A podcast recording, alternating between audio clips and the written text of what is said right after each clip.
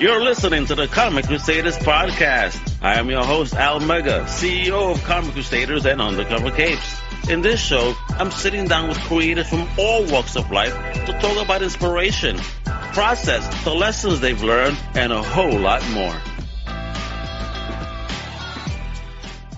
Hey, hey, what up, everybody? Welcome to a brand new Comic Crusaders podcast. I'm your boy, Al Mega. Check it out, folks. This is going to be a big of a show.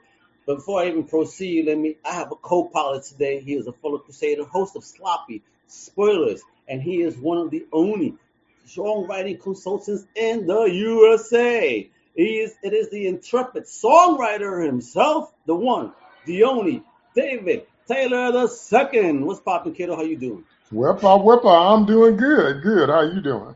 I'm doing great. Thanks for joining me because we, we're going to talk to a champ right here.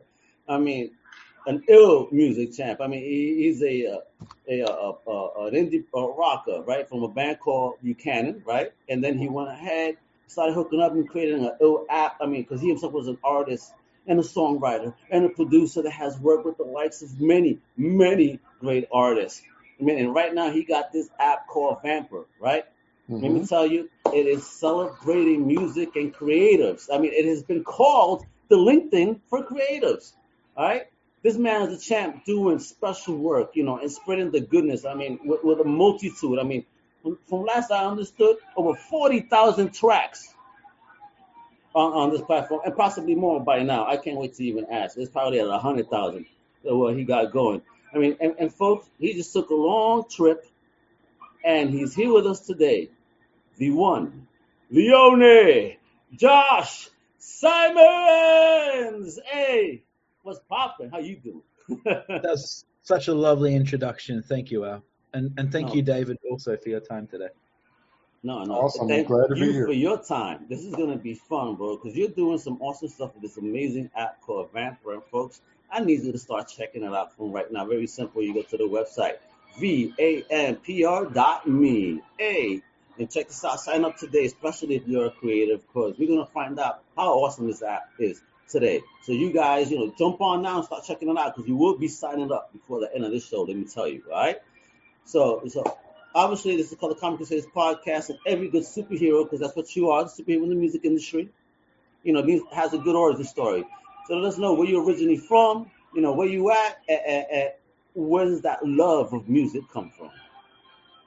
It's funny. I just came from a meeting this morning with um, uh, a guy who does merchandise for most of your favorite American artists, and um, we were talking about origin stories, but it wasn't in a podcast setting. You know, two men sitting down talking about how we got to where we are today. And so I've I've had to tell the story once today, but I'll tell it again. Why not? Um, so yeah, I mean, my, my my relationship with music really started as a child. My um, my granddad started a, a publishing company in the 1930s or 40s called Leeds Music, which was bought by Universal Pictures at the time and became oh, Universal wow. became Universal Music Group. Um, wow. So my family is deeply entrenched in music.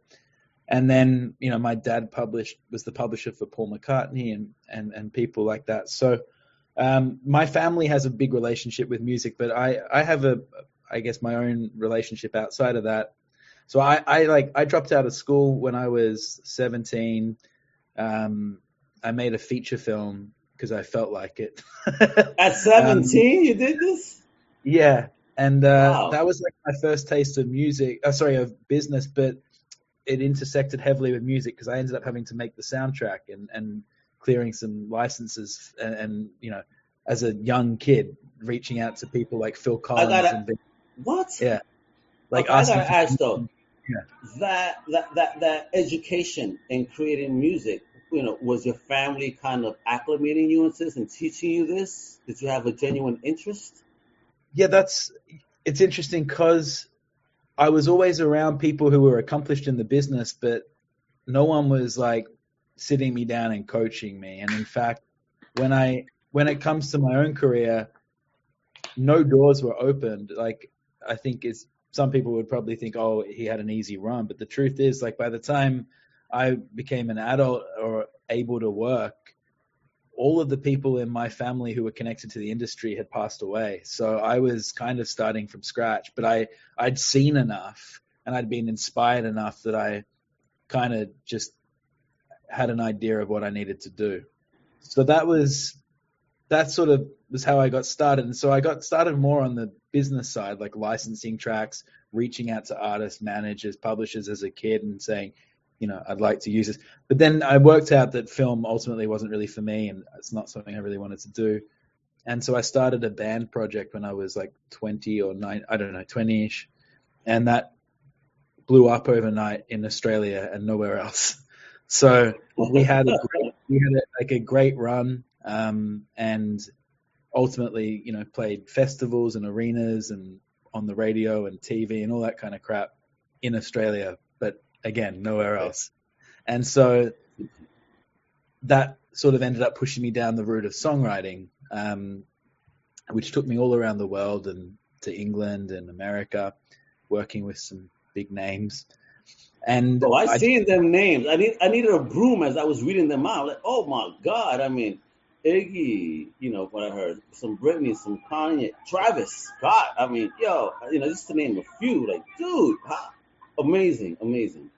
Yeah, yeah. I, I mean, things like, and I think probably David would agree with this. In the world of music, it's a very small little industry, and so typically speaking, if you're performing and you're, um, when I say performing, I mean if you're doing a job well and you're, you know, living up to people's expectations of why they invited you into the room, you'll typically leverage from one sort of vantage point to the next, and so it goes. And that's what that's what a career is by definition, is series of mm. events in a row, right? And so, like the reason I got into the room with your Travises and your Kanyes and stuff, and that comes back to a songwriting session I did six years earlier in London, where I was developing a kid at the time who was a no one, but is now Troye Sivan. But I didn't know that at the time. I was just invited into the room, you know, and so you do these little things and then one day suddenly the person you were helping has gone up and that's what horizontal networking is all about which is what my app does. And so when one person rises and you had something to do with them you rise with them. And so and so it goes until you start finding yourself in rooms with pretty influential people. Um, and then your job is just to perform do well you know I, I, I typically get invited into songwriting sessions as a song doctor. So I, I, don't necessarily start the song, but I often finish it.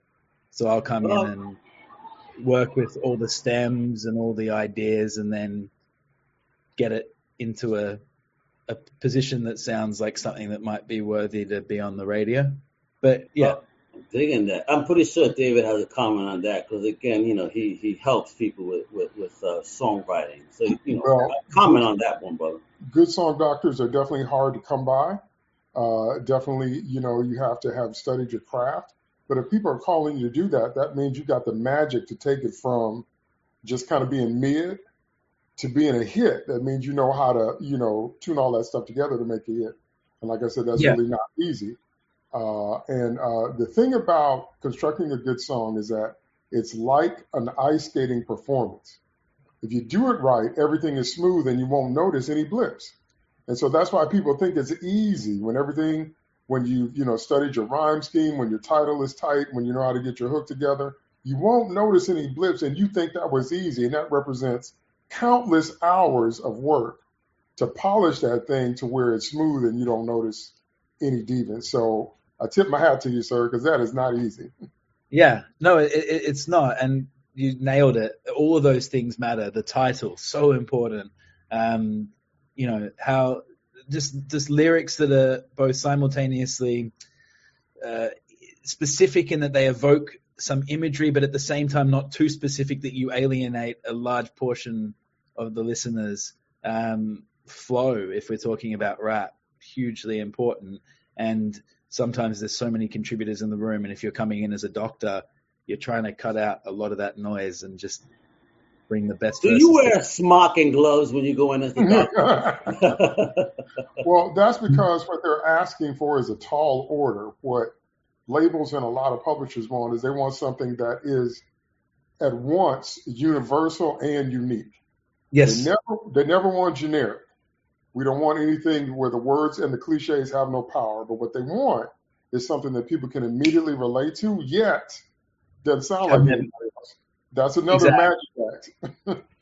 That's like I always think of the that I don't know if you guys remember that Gotye track, somebody that I used to know about. Yes, nine, yes, yeah, and that one was like who, no one had heard a xylophone on a fucking pop song in like 10, 20 years. And, and then I think the same year or the next year, Coldplay came out with Viva La Vida and there was strings on a track. And then what often happens with these like true proper number one performers that dominate the charts for weeks, uh, months at a time in some cases, is you then hear the influence in music for the next several years. Like Yes. After those two tracks, like you'd hear EDM songs that would have strings doing duh, duh, duh, like, or you'd and you'd hear xylophones again in the background thing, and so it's like those the, the songs that David's talking about, where you truly like it, truly innovative, but at the same time it sounds like something that you've heard your entire life. They change the course of music, and it happens like I reckon only two or three times a year, mm-hmm. but the effect is that it if you track music over um, you know so many years, you'll you'll hear how it it evolves. And um, yeah, I guess the job of a good writer is to, in my opinion, is not to go in and try and copy whatever that latest trend was, but have your best attempt at making the next trend. And I, I wouldn't profess to have achieved that, by the way, and not even close. but, um, that's the objective. I certainly don't go in there listening to the last hit and going, let's try and recreate that. That's, that's there's plenty of there's plenty of writers who do that, by the way, but that's not how I do it. In your journey, did, you know, what what were amongst your early influences that kind of steered you this way to be that songwriter, and then you know, be that that surgeon, if you will? Well, I, for better or worse, was I studied music theory. Um, which is so boring, but really necessary, frankly, if you're if you're to to do well. Um, and you know, David Small says it all. um, you know, music theory is literally like the science of how intervals work and how to write music script and understand, you know, different sorts of scales and, you know, Mixolydian scales and suspended fourth plus nine chords and all kinds of weird crap. And, and so it, it does provide ultimately a very good foundation uh, to come in with original ideas, um, especially when you follow that syllabus from start to finish. Music almost becomes like a language to the point that you can pick up any instrument, even if you've never played it before, and generally find your way around the instrument, which is kind of where I'm at.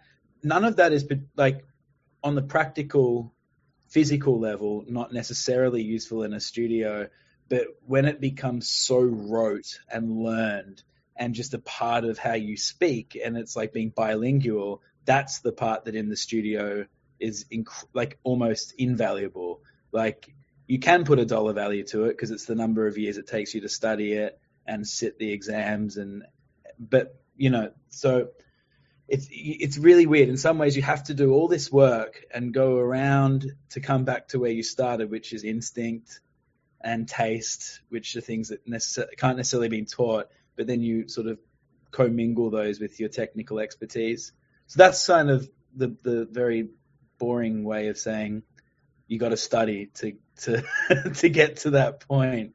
Um, Agreed. Agreed. What we're doing with Vampr is very different again, um, and that was the next step for me, at least. So talk about that. When was that seed placed in your brain to say, okay, musicians, songwriters, creators in general need a home somewhere? Where was that seed sparked from? Yeah, I was living in London at the time, and I had this tremendous career in Australia, thinking, okay, that's a market of 25 million people, and I'm doing pretty well. What if I can do the same thing in this other country that I also have a passport in? Not thinking, well, you you learnt the Australian market over 10, 15 years. You've not really lived in England recently. You don't know the market. You don't know the dynamics. You don't know the local managers. You don't know the promoters. You don't know the agents. You don't know the publicists, the publishers, all of that shit.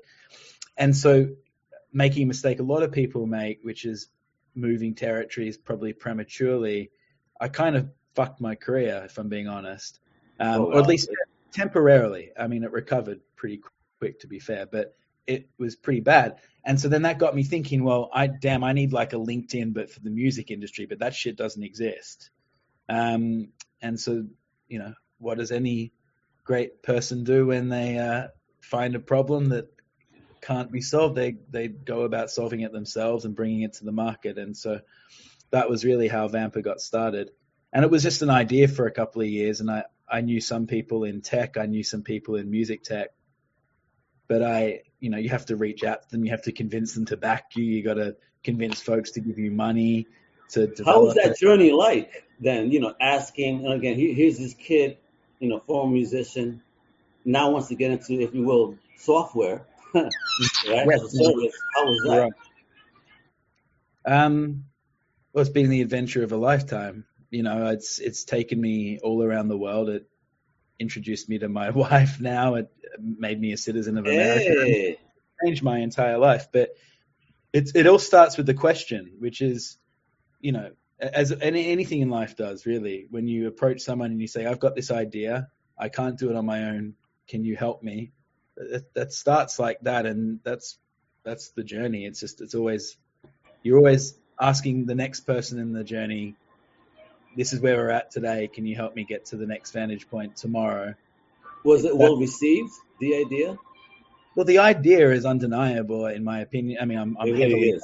I'm heavily biased, but there was I'm no- with you though. I got that bias too, bro. Don't you worry. yeah, I mean, I, thank you. The, the thing is, there uh, since MySpace, nothing has really filled that void. Like Oh my- MySpace was He said in MySpace. oh my god. Tom, where's Tom? MySpace, like for real though, my band broke because of MySpace. Like I got discovered by an A and R person at Sony because of MySpace. Like, oh wow.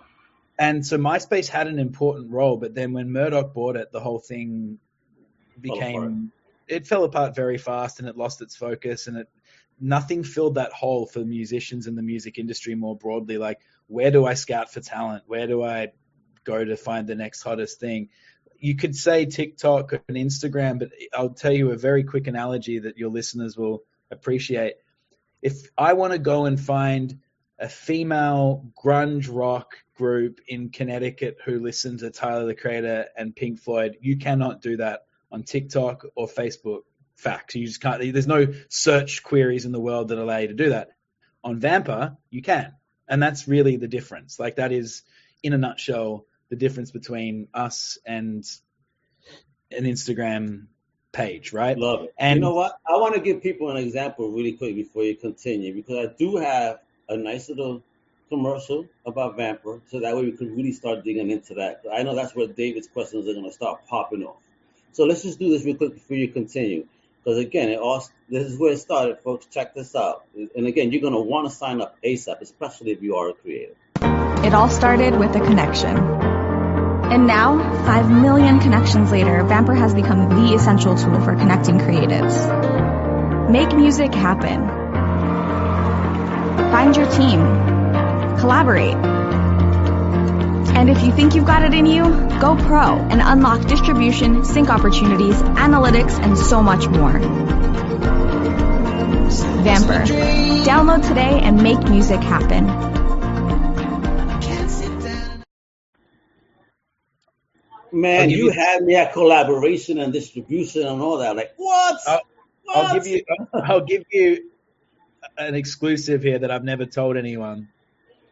I personally, even though we were quite far along in the company when we made that particular ad, I personally produced every part of that sound from the narration to the music. That's my voice singing in the track. I, Oh, it is. hey. Wow. I just I just felt like uh, I felt like getting involved in that one. So there you go. There you have it.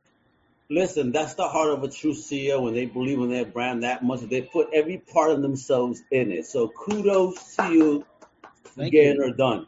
Getting her done. And look at that, folks. You see it right there. The number one, let me repeat, number one network for musicians. All right. So talk about this app and everything along, because you know, again, you know, I, I kind of mentioned you, you guys got so much. You, you got a 22% month over month growth. I mean, it's probably even higher now. So that article was just you know a couple of months old. Yeah, well, you said you said something in the intro. You said something like the app has 20,000 tracks or something. I, I want to clear that up because uh, this will blow your mind. We we host probably closer to two or three million, but um, but um, the the facts are Vampr as a platform has been responsible for the creation of 220,000 new songs that have been commercial that have been commercially released. That's the most impressive number.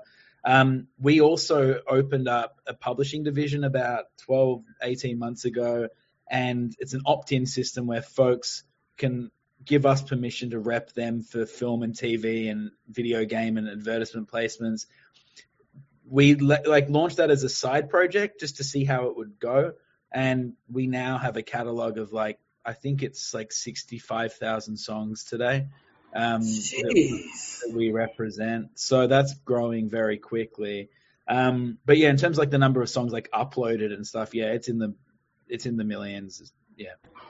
Wow. Overwhelming. You must have hella servers, man, to handle that. Amazing. Kudos to you and the platform. Thank you. So, David, man, I'm gonna leave the floor to you because I know as a creative yourself, especially in the songwriting business, you know, ask them questions, kiddo. You know, what can he tell you to make sure you sign up like right now? okay.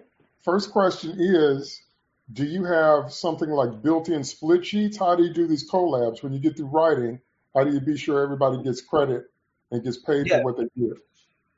Yeah, that's a great question. So Vampr's primary purpose to exist is to help collaborators meet one another. So we're not solving at this point the writing problem or the administration problem. We're solving a, um, even a step further down. I call it the personnel problem. Very unsexy word, but it's a fact. At the root sort of cause, I guess, of any beautiful thing that happens in life is two people coming together. And it all starts with the connection, as that ad said, but it's true. And so we're just helping people get introduced. And once they meet each other, what they do is at the moment somewhat up to them. Um, now we provide educational series. We've got like publishing classes. We post blogs you know, encouraging folks to get into the habit of doing split sheets and stuff like that, and we provide resources accordingly. But our job, like as a as a business, is actually just connecting human beings together. Um, so we don't necessarily get involved in the weeds of their commercials. Having said that, when it comes to our publishing division, we send out web forms, custom web forms uh, that require that these guys settle all of this before they even try and turn the royalty tap on. Uh, and this is to help us, but it's also to help specifically the artist get their shit together uh, because so many of them don't because there's this, this massive knowledge gap. And so we, we, we do a lot in that respect, even though that's not our core business. I hope that answers your question. It does. It does. Now, when you talked about signing up for publishing and getting film and TV opportunities, what is the length of that term? Uh, do you do we keep the copyrights? Do you take it for a time? How long does the contract last? Give me the kind of the ins and outs. So if I had some tracks I wanted to get placed in film and TV, what is your offer? Right. So there's there's nothing else on the internet even close to the offer we did because again, I was an artist that used all these services and found them to be, in many cases, broken and hopeless and exploitative. So my approach is always to be, I don't want to do that. Like, without naming names, there's some publishing sync sort of companies online that make you pay quite a lot of money just for the opportunity for them to represent you. Which yeah, is, I know what you're talking about. yeah, you know what I'm talking about. Right. and do. it's horseshit. It's you should never pay for someone's gift to represent you. So we we approach it uh, and it's by the way, this puts the burden on us, and it costs me a lot of money. Like my business loses money in the first part of the process. So Vampr Publishing works like this: you opt in a song, and part of the deal is that we do not take any, not a single percentage of your royalty until we deliver at least one sync. So the onus is on us to perform. So it costs you zero dollars, zero commitments. You're not giving away any copyrights at all until Vampr procures a sync. When we procure a sync, that triggers an automatic two-year publishing deal that's super artist friendly, 65-35 in favor of the artist, and we collect on that for two years and the rights revert back to you. It's that simple. And we worked with attorneys in America, Australia, England to bring this to fruition. It was met with a lot of cynicism by the publishing industry, but if I've learned anything about business and the music industry in particular, if you stick with something for long enough, it'll end up becoming the norm. And in this case, we we stuck around for a few years with this model, and now we're getting syncs everywhere: Facebook, HBO, NBC, CBS, whatever. It's starting to deliver, but it only because I had the patience and the guts to stick with it because we were losing a fuck ton of money for a while until until we weren't. Um, wow. It's super artist friendly. It's it, the reason we were losing money is it's very much geared in favor of the artist. We are trying to get rid of the cynicism created by some of the other exploitative players in the game. Okay, now is it exclusive? So meaning once you get a sync thing, then our publishing deal is exclusive with you? So that's, that's a great question. So it's non-exclusive until we perform. So of the 65,000 ish songs that we have, as you'll appreciate, most of them won't find a sync, right? But mm-hmm. for the ones, but for the people that don't find a sync, they're more than welcome to take their business elsewhere and try other platforms and try other publishers and take their stuff away from us. That's fine. Our thing is because we're not charging anything up front, once we land you a sync, we mm-hmm. will have exclusive publishing on that track, not your catalog, just that track for mm-hmm. two years. And then once the two years lapse, you get that exclusivity back and you're free to go wherever you want. Oh wow, David, how do you feel about that as a musician? I gotta ask because I'm the outsider here. You know, I, am Mr. Comic Book, I'm Mr. Movie guy, but the music world is, you know, I'm I'm a big fan of music, but not I'm not, I don't understand the business side because I know it is a grimy business. well, one of the reasons that stuff like that happens is because, to put it plainly, there's no FDA for music. No. So if you if you're going to put a drug on the market, pharmaceutical pharmaceutical companies have protocols you must run through, or else the FDA will shut you down. If you're going to label produce as organic, there's a certain way it has to be grown, and those standards are set by the FDA or the FDA. You don't get the organic label. There's nothing like that for music. And so you're pretty much on your own. So you kind of have to get educated yourself to understand, you know, what these deals are, what these different terms mean. And so, uh, so far, so good. So you take ownership of the copyright or it's joint ownership? It's joint ownership. So, I mean, at no point, it's a license effectively. it's not actually ownership at, at any point. Um, oh. Because, yeah. So it's so, an exclusive license. So I keep the copyright. But since it, you got the deal, you get an exclusive Correct. license for two years to exploit it as much as possible, and then we exactly. make it Okay, exactly. and how do you how do you deliver the money? What's your pay uh, uh, cycle? Is it monthly? Is it quarterly? Do you do PayPal, yeah. direct deposit? Like what? Yeah, yeah. So it, it's quarterly, and we work with Songtrust. That's our sub publisher. So they're they're oh, okay. massive. Yeah, mm-hmm. they're, they're they're they're huge and sort of globally, obviously respected and accepted. Um, and so they, they handle the cash payments on that. We, the only the only cash side of it that we handle directly is the upfront sync. So the initial, you know, opportunity that we land that triggers the deal, we'll handle that directly, and then the rest is handled through Songtrust. So what's been your success rate with all the songs that you have and are pitching? Because uh, a good sync can change your life. so yeah, well, in dollar terms, we're a semi-public company, so we can't speak like frugally about that. Like I can't just throw out numbers because we have annual reports and stuff where we comment. And and in our last annual report, we'd only just launched the thing, so mm-hmm. there's no there were no numbers to speak to. We will mm-hmm. have we'll have a, a big update towards the end of the year. What I can say in the meantime is some of the brands that we've been scoring syncs with. Again, I, I can't speak to dollar numbers, unfortunately, today. But mm-hmm. what I will say is that the success rate is going up and fast. When when we started, like I said, it was a new model. Music supervisors were skeptical. They didn't believe that we had the right to publish these songs because it was opt in, it was non exclusive until we got a result. We had to stick with that and condition the industry and coach them that this model was not only fair, but it made sense and that it was perfectly legal and all these challenges that we created for ourselves, but for the right reasons.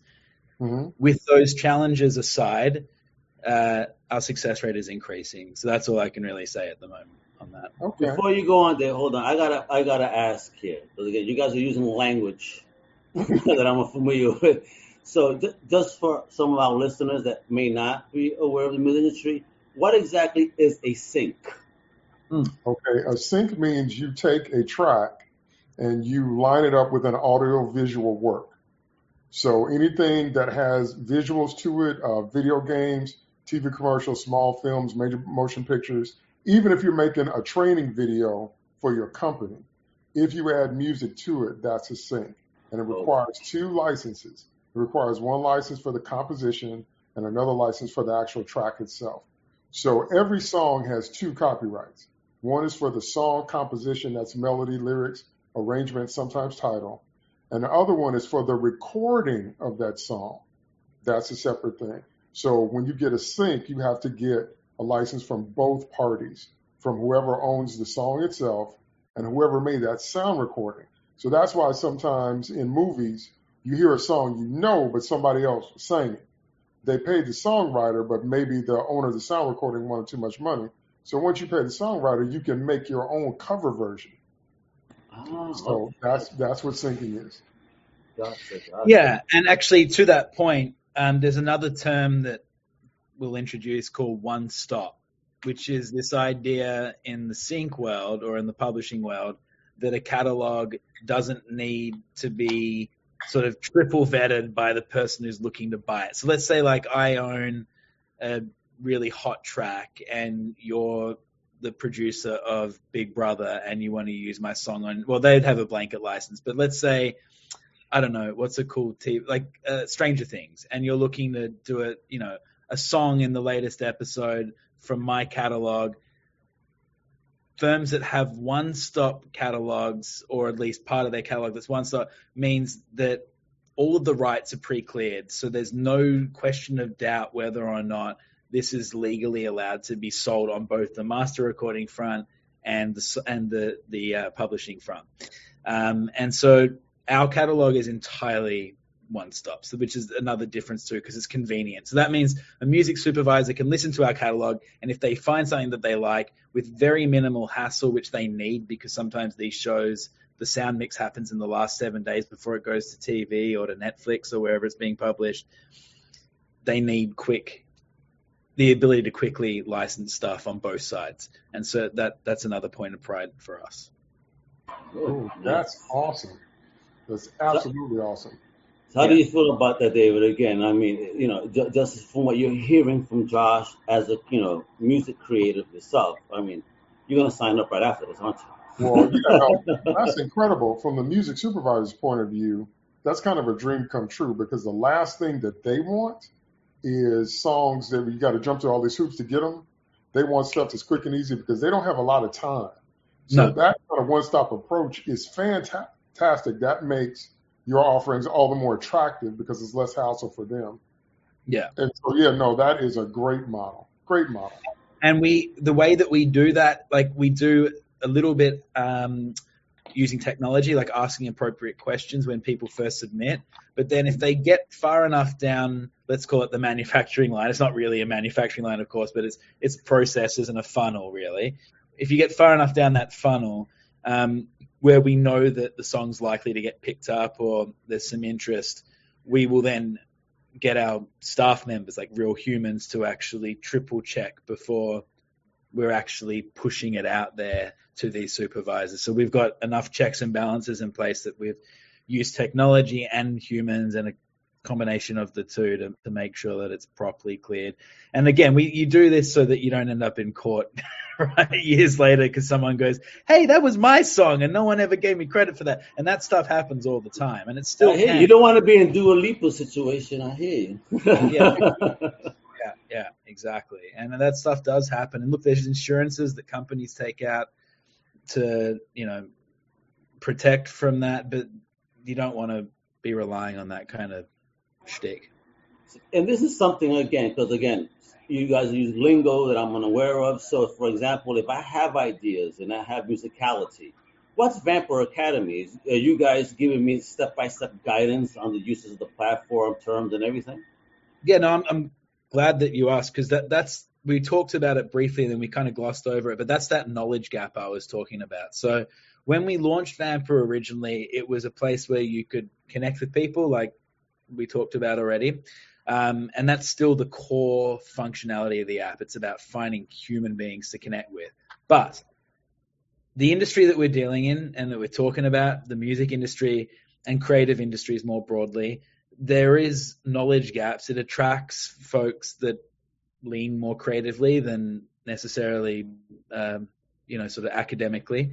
Uh, and and what that can mean and often does, and especially in early stage creatives and early stage musicians, is a lack of understanding about the industry and uh, that comes down to decorum, like how do I handle myself, but also expectation, how do I manage them, um, an opportunity, where do I find it, how should I be marketing myself, how should I be going about it. So there's all these areas that people go in a little bit green, uh, and we thought that by launching a social network, people might learn through observation and watching how folks are networking, and they are, but it doesn't.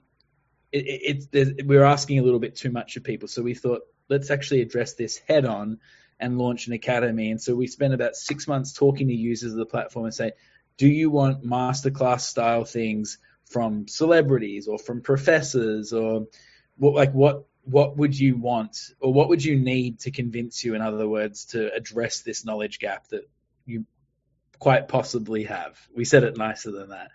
And um yeah very nicely and, yeah and, and what what they came back with was well shit i'd love to go and do you know music business college but i can't afford that 40 grand eh, you know overhead and debt and also knowing full well that it's hard to get your money back out of the music industry. It happens, but that's sometimes the exception and not the rule. Yes. And so we said, well, how do we go about creating a university quality education program for the price of a subscription to Netflix? And we did it, and we went and hired professors all around the world, and we we made the syllabus ourselves. So we just did it and we launched it about two months ago, and it, it's brand new still, and we're still working it out. And when I say we're still working it out, it means we've got stuff dropping every other week.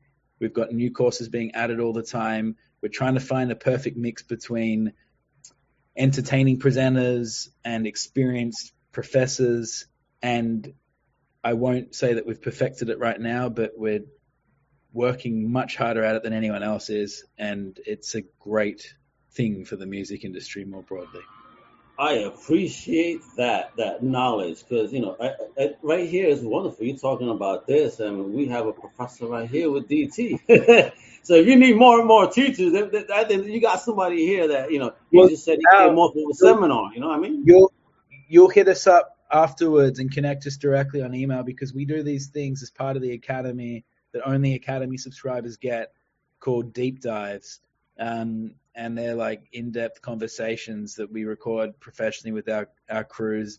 And uh, they are only viewable by folks who actually subscribe to the academy. But we'd love to to have you david. So you know if you want to make that connect happen we can sort all out the details on email and stuff Oh, we'll make it happen because DT is the man. He been in the business for a minute and, definitely sharing. He, he said he came off, you know, some work, two, three hour classes and whatnot, talking music nonstop.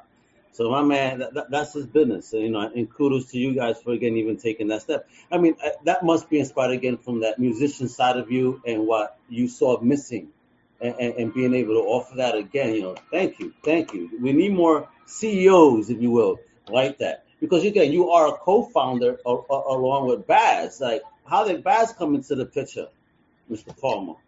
Yeah, he he uh, he signed me to my first band. Uh, like, sorry, he my band sorry to my first deal. That that's my jet Okay. lag, by the way. no worries, but it's excusable.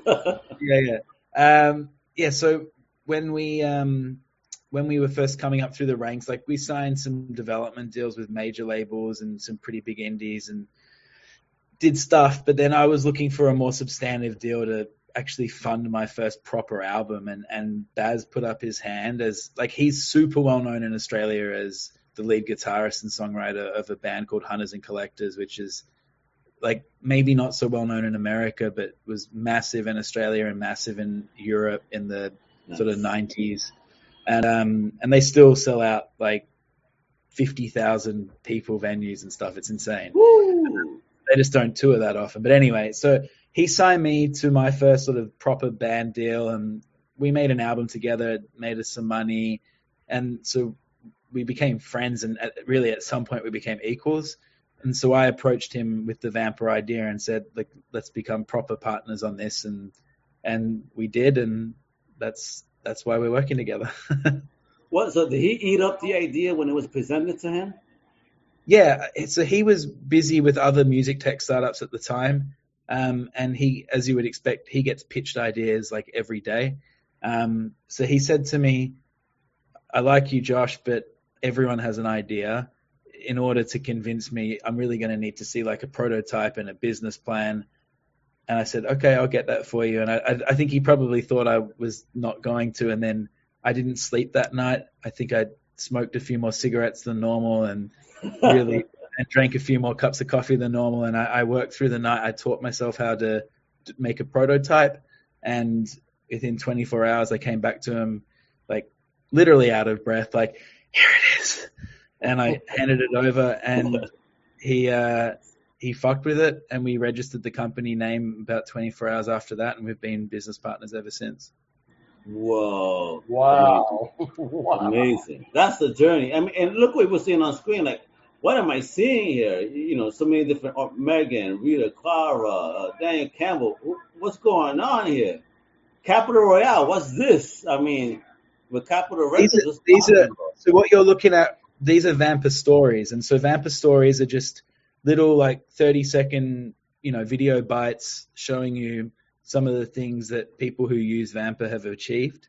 Um, and you know, we actually need to update them because some of them are quite old. But uh, yeah, they're they're just they're just the, the point is someone new to the platform coming to our website for the first time, they're probably going to want to know what can I achieve if I use this technology, and so they can look to those stories for some inspiration.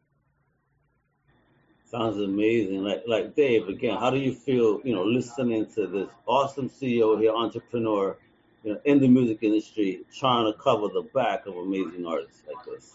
Well, he absolutely knows how to talk to artists and musicians. He understands how we think and what we're looking for because everything about the creative music energy is more like, you know, show me and, you know, what can it do for me? And you need a direct connect.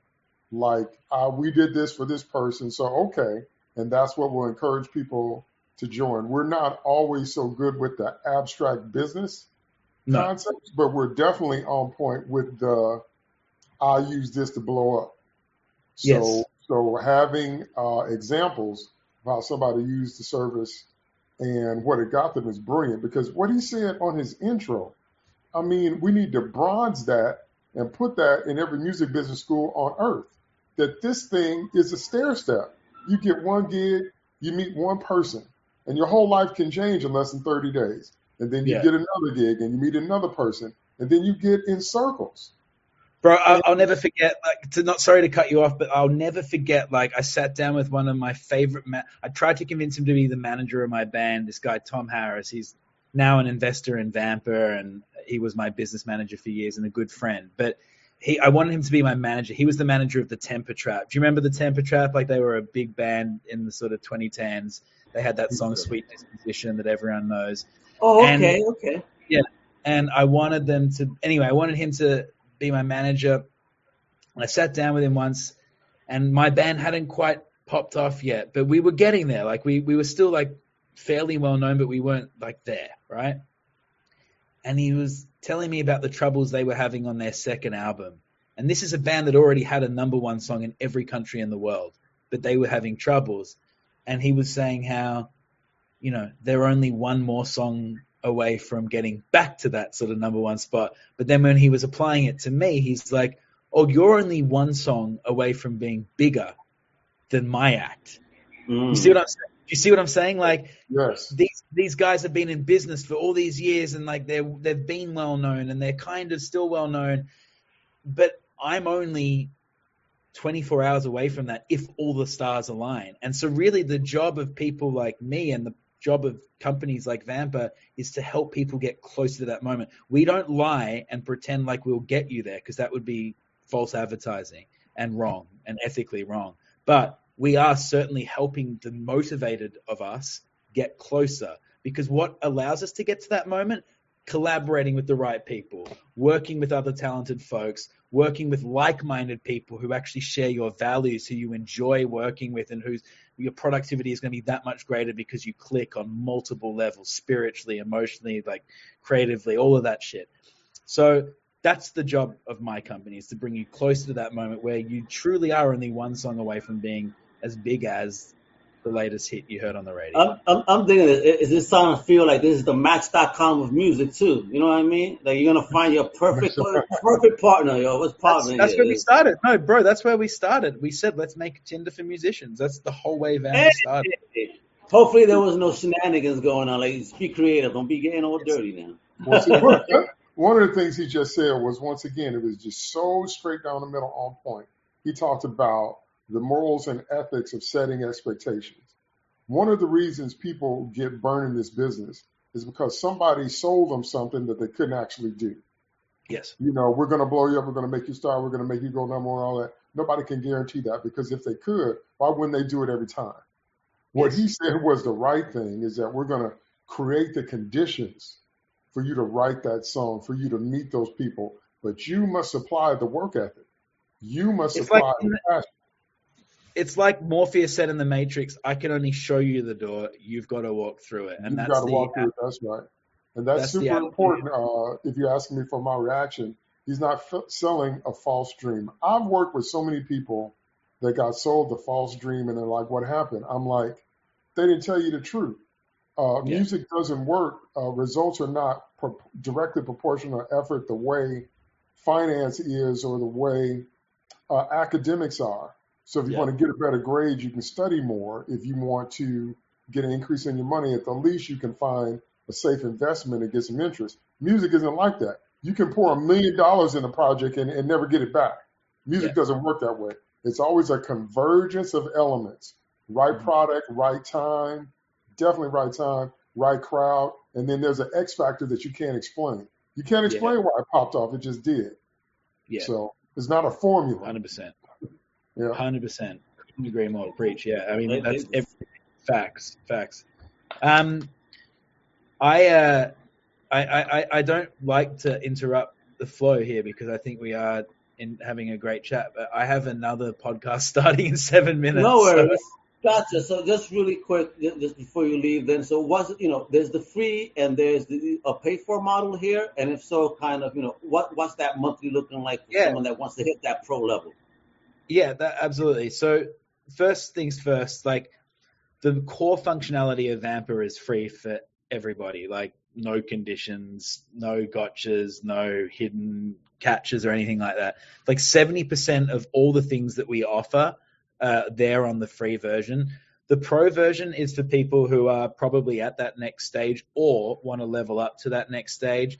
And it allows you to do things like send more connection requests, like more direct messages to people you're not connected with, uh, tap into some of those learning resources, get the ve- the pro badge, sorry, on your account to show other people, like send a signal to other people that you're ready to invest in yourself because signaling is a really important thing in the industry. Like it's important that other folks can see that you're actually investing in yourself, taking this seriously, not just a time waster and here for shits and giggles. So that's what the pro thing's for, and it's it's really afford. It's five ninety nine a month, so we we're not asking for a lot of Oh money. wow, less Yeah. than Netflix, folks. Come on now. Yeah, exactly. Well, And uh, was, I, I definitely want to connect and talk about all that stuff. So that's definitely a thumbs up for me. Thank you, so- man. I appreciate that. Well, uh, Al, you'll you'll make sure that you send emails and all that kind Uh, of uh, stuff. right yeah? after this is over, I'm going to send it. Don't you worry. You're going to be hearing dings as you're on the next podcast. So before Good. you go, I just want to just remind any, everyone really quickly because I've been showing it off the whole show. All right. Needs you to go follow Vampr, which is V A M P R A P P on Twitter, Instagram, and Facebook. Okay. You can read everything for yourself on vampr.me. So visit the website, sign up today, download that app, which is available on you know the uh, Apple Store, you know Google Play Store. Get it now, get it done. All right. So I want to hang out with David just for a couple minutes because I got I got to show some stuff that David's doing too. I don't want you to be late for that next podcast. So guys, you are in for the treat on that next part too. All right. So this is the man, Good brother. Thank you again, Josh Flowers. Yo. Thank you, thank was- you, thank you for being such a great creator. Someone that thinks about creators and musicians and the level that you've done. You're doing God's work here. So just kudos and much love to you, man. Keep on going on. But this is going to be the biggest app in the whole world. Don't you worry. I appreciate that, and I have to say, like, this has by far been the most fun chat I've had in a while. So thank you guys for asking questions and and just uh, understanding what it is we're trying to do because it's a it, it's a heavy lift, but it's it's enjoyable and it's rewarding when we see what it's doing for people. You know. Awesome. Well, thank you again, brother. So I'm gonna check you on the next time. I'll be emailing you. Thank you so much, Josh. But get ready for that one. I'm happy at least that we woke you up. No more jet lag for you. All right. Pray for me. Pray for me. All right, my brother. So bless, brother. Thank you, man. Man, you have Thank a great much. evening, brother. Be easy, brother. There we go. Bye. Man, that was awesome, Dave. What you think, man? Ah, that's great, man. He has definitely uh, ha- has a well thought out app. He definitely understands the needs of creative musicians and artists. Uh, he definitely is working on making the model fair and transparent. So all that stuff he said was good, and he definitely understands that we're he's creating opportunities, and you know he's helping uh, open the doors because nobody can guarantee you a hit song or a big career, or else people would do it every time. Why wouldn't you make the next whatever every time if it was a guarantee? But so he said all the right things, man. So he's great. He he sounds spiritually, morally, ethically. So uh yeah, thumbs up from me. There you go. DT gives a thumb up. And this is what I need you guys to do. Check this out. Before I even show, well, I don't want to show off this link because again, DT, like I said, is a songwriter. He, you know, he counsels people, helps people. He himself is also a doctor, surgeon, if you will. All right. I need you to check out DT's website right here at the Intrepid songwriter.com. Now, you want to see a little sample of his work, folks? I- I'm happy. Let me check this out. So this is this is a spot with his music on it. Check this out, folks. Check this out.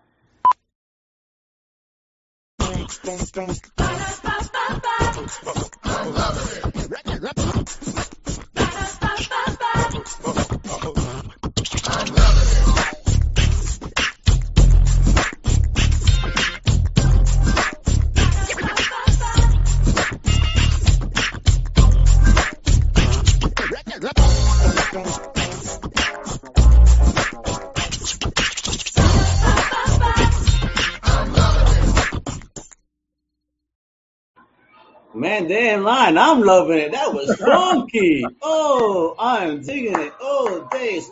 So you you could do music like like this all the time for anyone, like other creatives and whatnot, influencers that are looking for some intro outros. You do this, bro. I, I do that stuff. Uh, on that particular commercial, they said they wanted something funny and family friendly and funky. And so we worked on it many nights till like two in the morning. I gave them options. I produced a commercial. I'm on the track saying I'm loving it, and I play guitar. Oh, that was you, and that was you on the guitar, bro. You got Yeah, yeah, yeah. bro? Yeah, yeah. So yeah, so I, I was doing that, and so uh, I made a retro with a heavier bass, and then we went back and used beatbox because beatbox is both hip hop and funny at the same time, and so they like that. And so uh, it was for the Brother Bear movie by Disney, and they're always very particular on they want the right feel for everything, and so we had to work really hard to make sure that was you know head bopping and fun, but also something that the kids could vibe with. And so, yeah, man. So I do stuff like that all the time. I've written for musical theater. Uh, we wrote a play for Dr. King's contemporaries. The playwright, his name is uh, McKinley Johnson. He hired me as part of his songwriting team. We won three Black Theater Alliance Awards. It was about Wow. um, the civil rights movement and Dr. King's contemporaries. And we wrote like, uh, it was me, uh, McKinley, the playwright, and another man named Marshall Titus. The three of us together, we wrote about 75 pieces. What? So yeah, we wrote uh, all kinds of music. Uh, Alderman Danny Davis came down for the opening of that that play. It was about a man named Bayard Rustin, one of Dr. King's contemporaries. So yeah, man, I did that. Uh, I've scored movies. I should score that vampire movie. I showed a vampire from New Orleans. Um, I've written uh, adult contemporary. Uh, I've written gospel stuff. I've written hip hop stuff. So yeah, man, I, I write. That's what I do. That's what I was put on this earth to do was write. So that's what I do. Amazing, amazing. So they could go to say if, anyone's interested in work, working with you and, and getting some tracks done. Do they, is there a way for them to contact you on the intrepidsongwriter.com? Yes, there's a contact tab. You can contact me, but also they can hear my beats. So I have some beats right there on the website you can listen. I have finished tracks on the website you can listen. And then if you want the consulting, if you want me to help you get your career to the next level, that's under the hire me button. So it's all right there on my website. Beautiful folks, you better check out this man. He's been working hard. He's real. You heard that? I can't I can't imagine how that jam session must have been like, you know, 75 songs. That must have been nights of, of writing. Oh man, the days, nights, weeks, but we had so much fun. See, uh, uh, you have to do research about the era and the people you're talking about, but particularly when you're doing biographical plays. So I studied not only Dr. King and Bayard Rustin, but I studied black inventors, black scientists, black creatives over time that don't always get, like a lot of people don't know that Elijah McCoy was black. And when we have that old school phrase, the real McCoy, it's because he created a heat cup that delivered oil to the train. And they say, we don't want the fake cups. We want the real McCoy. That's where that comes from, from a black guy. And so I studied, you know, uh, Sojourner Truth and Harriet Tubman, and I studied a whole bunch of people that have made a difference, black inventors that really don't get a lot of feature. So I wrote songs about that. So it changed my life, man. It changed my life for the better. Just seeing the inventions in uh, science, chemistry, uh, politics, uh, and just day to day products that African Americans have made. And so, yeah, man. So I did so much research and it was great. But that's how you get the passion in your music. You get some information, you get something that you connect with. And I personally connected with the idea of making such a major contribution to history. And sometimes people may not even know who you are or know that you're the one that turned the corner. Bayard Rustin is the one that organized the March on Washington. He's the one that brought back the principle of nonviolent protest when he met with Gandhi. And I mean, it was, Wow. I'm telling you, man, it was life changing. So yeah, Wow. Impressive. Man, That's I'm gonna have to have Eye the Storm. I'm gonna have to I have to view you really soon and, and really get into the nitty gritty and the meat of your story and more. But folks, you know, this is what I want you to do again. I'm gonna repeat it one last time. It's Josh is Josh had to leave us, but I need you to go visit him on Twitter, Instagram, Facebook, the Vampr app. Again, Fort Creatives. Check it out. I think you'll be pleasantly surprised. I mean, DT already gave a thumbs up having his experience in the industry. Check out the website. You guys can see it for yourself. You know, sign up today. Get on that free app. You heard, you heard it from the horse's mouth. 70% of the application part of that program basically available to you on the free side of it. And if you want to just, you know, level up for that extra 30%, very affordable at $5.99 a month. You know what I mean? So basically miss one one uh Popeye's chicken sandwich and you can pay that for the one. You know I mean? All right. And and this is what I need you to do too. Follow my man DT. You know, so if you're looking for for some music, for for some counsel, right there, that's the man. The intrepidsongwriter.com. And you know what to do. I've been scrolling it all along. Go visit my website, comiccrusaders.com. Check out my extended family of undercovercapes.com. DT, thank you so much for hanging out with me today and being my wingman, my co-pilot on this new Comic Crusaders podcast. Mi gente, hasta la próxima. Much love. ¡Wepa! Well. Thank you for listening to the Comic Crusaders podcast. If you like the content, please subscribe and turn on notifications. Also, please visit ComicCrusaders.com and our extended podcast family over at UndercoverCapes.com. And also make sure to download the Comic Crusaders app on the Google Play Store